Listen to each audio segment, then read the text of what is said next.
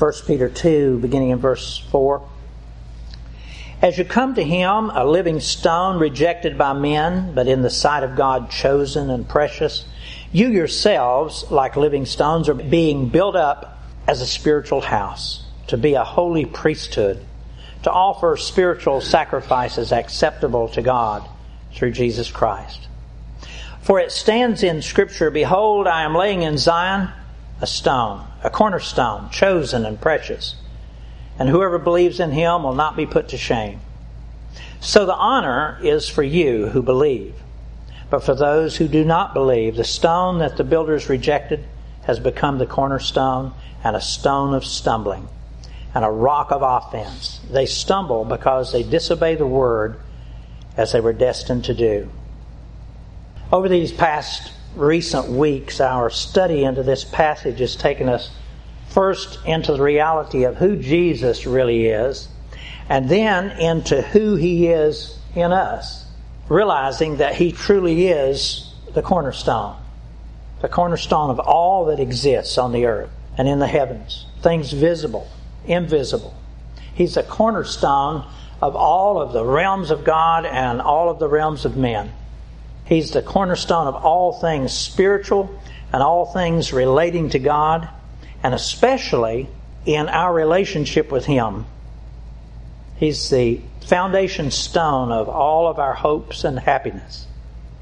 And then knowing all of that to be so, a question should remain for us. And that is, what is to be our response to such a great provision of grace and mercy? It seems to be the nature within most of us to hope that our role and all that's required for us to be and to do would be an easy one. That it'll be God who does most all of the work that needs to be done within us to save us, to sanctify us, and to somehow get us into that eternal life in heaven.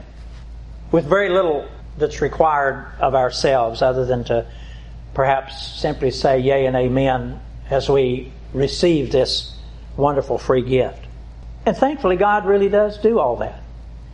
He really does do all of that. He really does most all of the work that's required through the sacrifice of the Lord Jesus on the cross and through this ongoing work that's being done by the Holy Spirit in each of our lives. Most everything that's needed to get us into heaven has been accomplished by God. But with that being said, these scriptures that we're reading here today are very clear that there is still much that is left for you and me to do. And again, no, it's not something that will determine our salvation. These words are specifically intended for those of us who are already saved. And it's rather having to do with that which immediately follows our salvation. The relationship that we will have with Christ now that we are saved.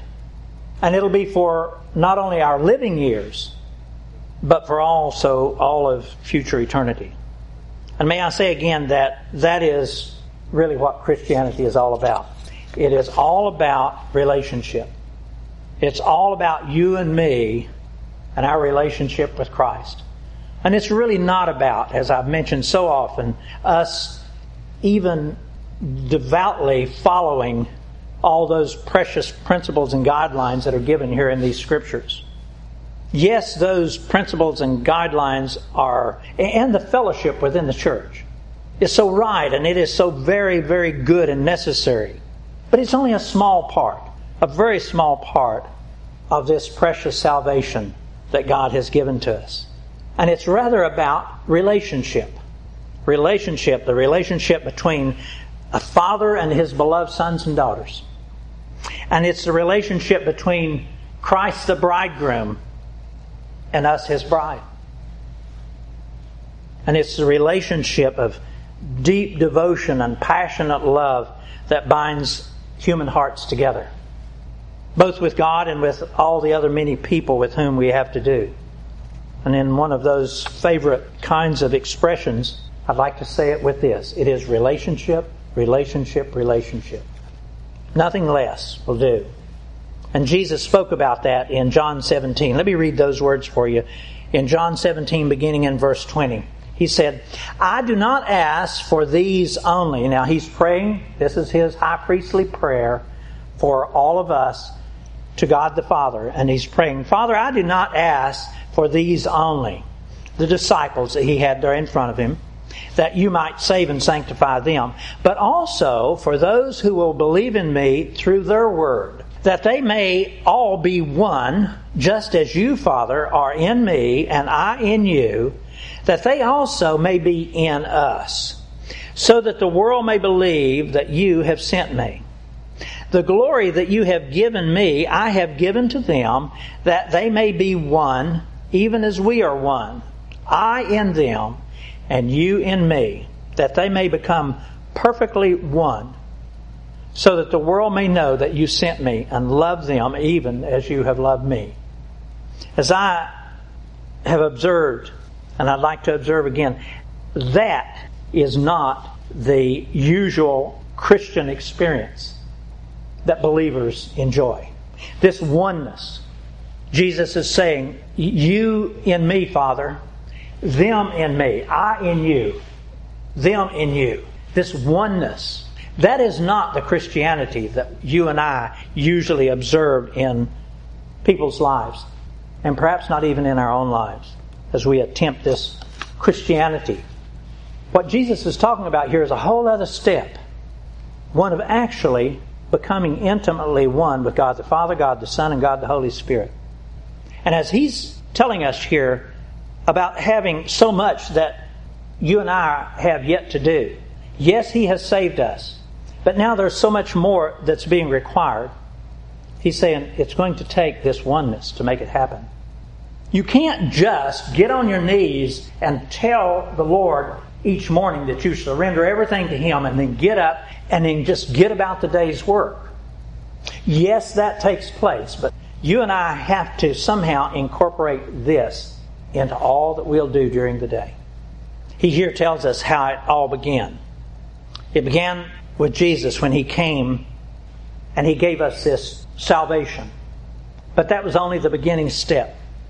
It's through this next step that we're talking about here, this oneness with Him, that we're going to carry out this commission that He's given to us. Let me read this for you again, only in another scripture passage. John chapter 15. He said, If you abide in me, and my word abides in you, ask whatever you wish, and it will be done for you. By this my Father is glorified that you bear much fruit, and so prove to be my disciples. What God is saying to us there is, yes, you're called to be a teacher, perhaps a banker, perhaps a office worker, perhaps just all of the many different venues of work. How do you go about saying to the Lord Jesus and actually allowing Him to make it come about? If you abide in me and my words abide in you, ask whatever you wish and it will be done for you. That's how you and I have a day of prosperity in our job.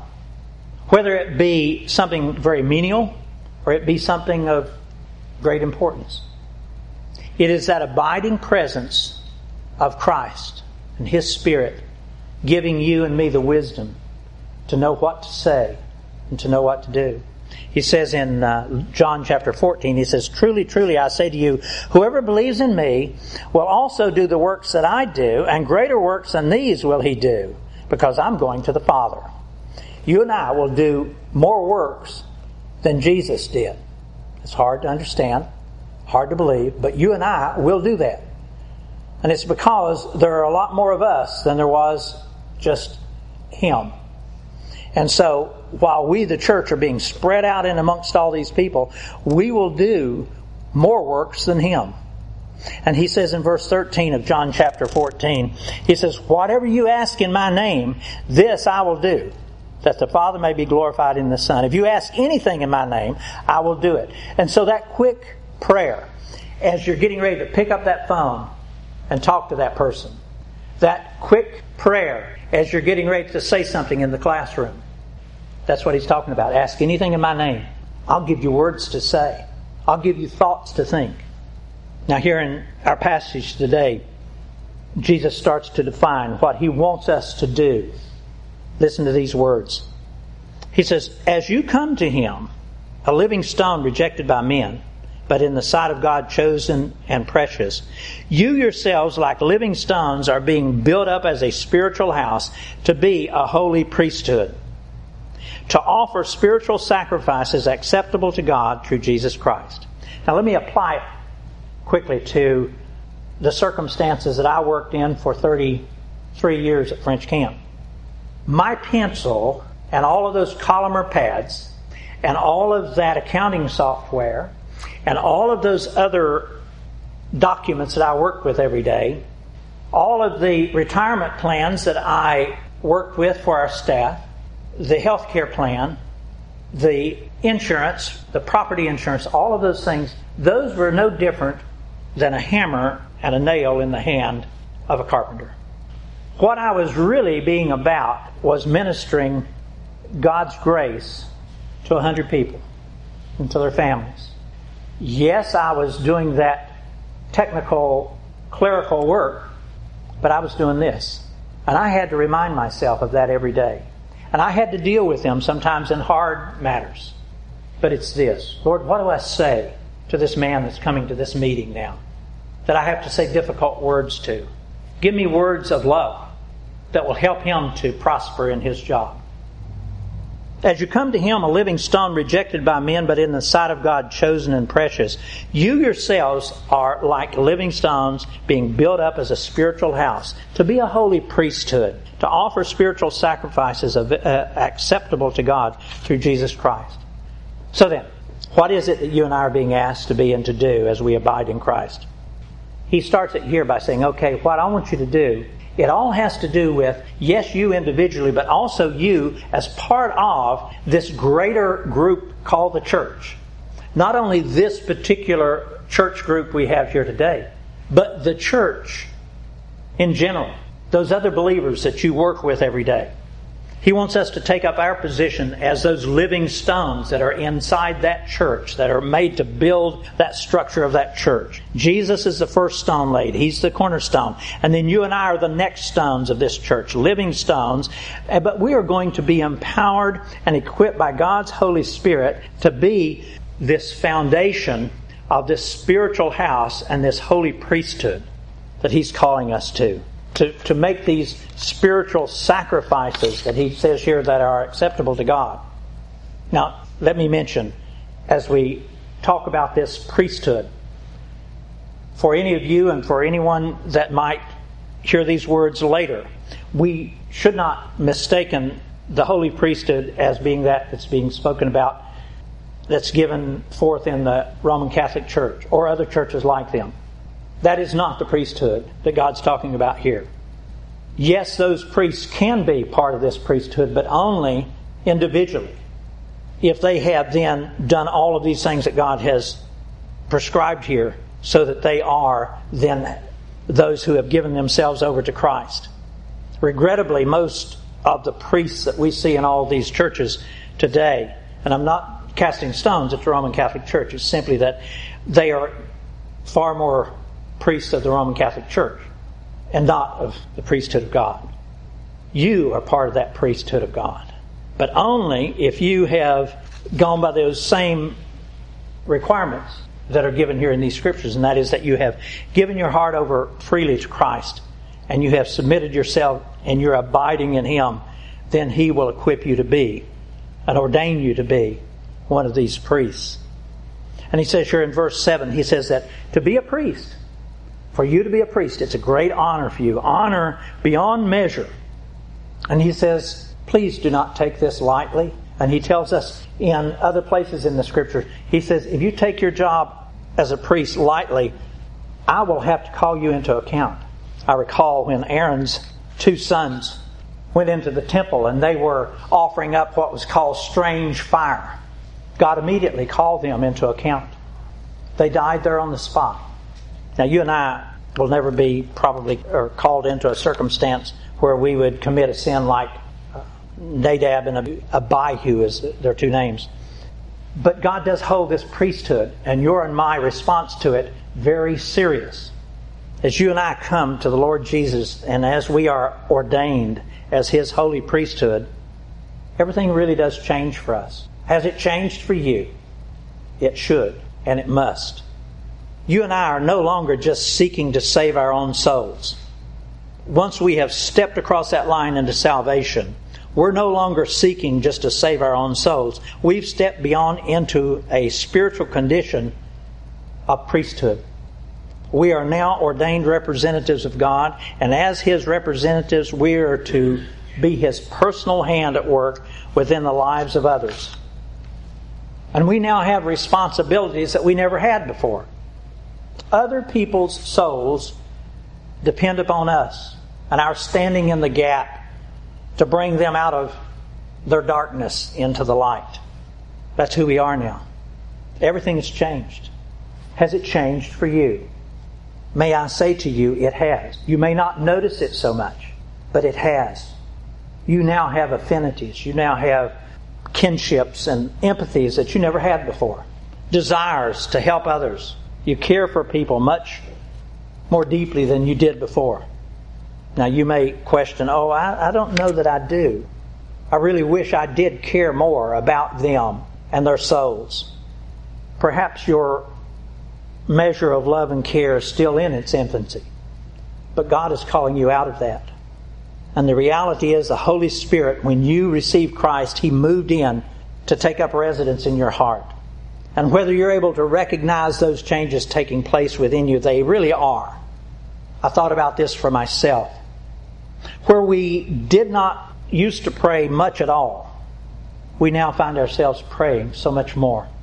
And not just for ourselves. As a matter of fact, very little for ourselves. We now have compassion and empathy for others that we never had before. Many of our personal habits change. Now, in these words in this passage, we find ourselves face to face with this assignment. He's saying to us, This is what I require of you now. That you yourselves, like living stones, are being built up as a spiritual house to be a holy priesthood, to offer spiritual sacrifices acceptable to God through Jesus Christ. Now, so many who would hear those words might say immediately, but wait now, wait. I didn't know that I had signed up for such high and holy demands from God. When I accepted Jesus as my Savior, I was just trying to keep from going to hell. And now you're telling me that I now have to be a priest. And I haven't the slightest idea what a priest is supposed to do. I don't know about all the laws of God. I don't know how to make spiritual sacrifices. What if I do something wrong? What if I offer up strange fires before God? As I thought through that, I thought we do not need to worry about such things. Because the Holy Spirit who lives within us will always warn us away from those wrong behaviors. 1 Corinthians 10 13 guarantees us of that. And so he says to us in Philippians 4, he says, Be anxious for nothing, but in everything by prayer and supplication with thanksgiving. Let your requests be made known to God, and the peace of God, which surpasses all understanding, will guard your hearts and minds through Christ Jesus. We need to just simply say, Now, Lord, I'm getting ready to answer this phone. And this is a difficult conversation. Help me with it. Help me to know what to say. I'm getting ready to teach this class or talk with this student the Lord is present with us. That's that whole understanding of the oneness. He and us, us and Him. So then, as we get ready to do those tasks of the day, suddenly we are able to do things we were not able to do before. He now is in us to help us. I'm running out of time again. As the church, God calls us to become parts of His holy priesthood.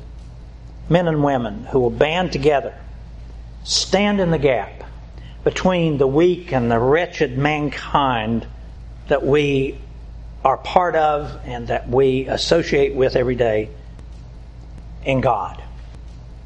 And he's saying to us what priests do is that they offer up spiritual sacrifices of prayer and supplication to atone for the sins and the iniquities and the transgressions of others. We stand in the gap between them and God. He's holy, and He requires holiness of us. Sometimes we go off in a wrong direction ourselves and we get separated from God. Sometimes so badly so, and I know some good Christian people right now that are at this point. We believe ourselves to be so far away from God that we don't even want to enter into His presence and pray. It's then, listen, it is then that we most need a fellow believer to take up our cause and to become a priest who intercedes for us, offering up those spiritual sacrifices on our behalf. And then, thankfully, at some point later on, when we see a fellow believer struggling and they need a priest to intercede for them, then you and I will get that privilege of being the priests that they need. And we'll offer up spiritual sacrifices for them. And that's what goes on in this holy priesthood daily, hourly, every day with God's people. Let me close these words from Romans 12. I beseech you, therefore, brethren, by the mercies of God, that you present your body as a living sacrifice, holy, acceptable to God, which is your reasonable service. Do not be conformed to this world, but be transformed by the renewing of your mind, that you may prove what is that good and acceptable and perfect will of God. Let's pray.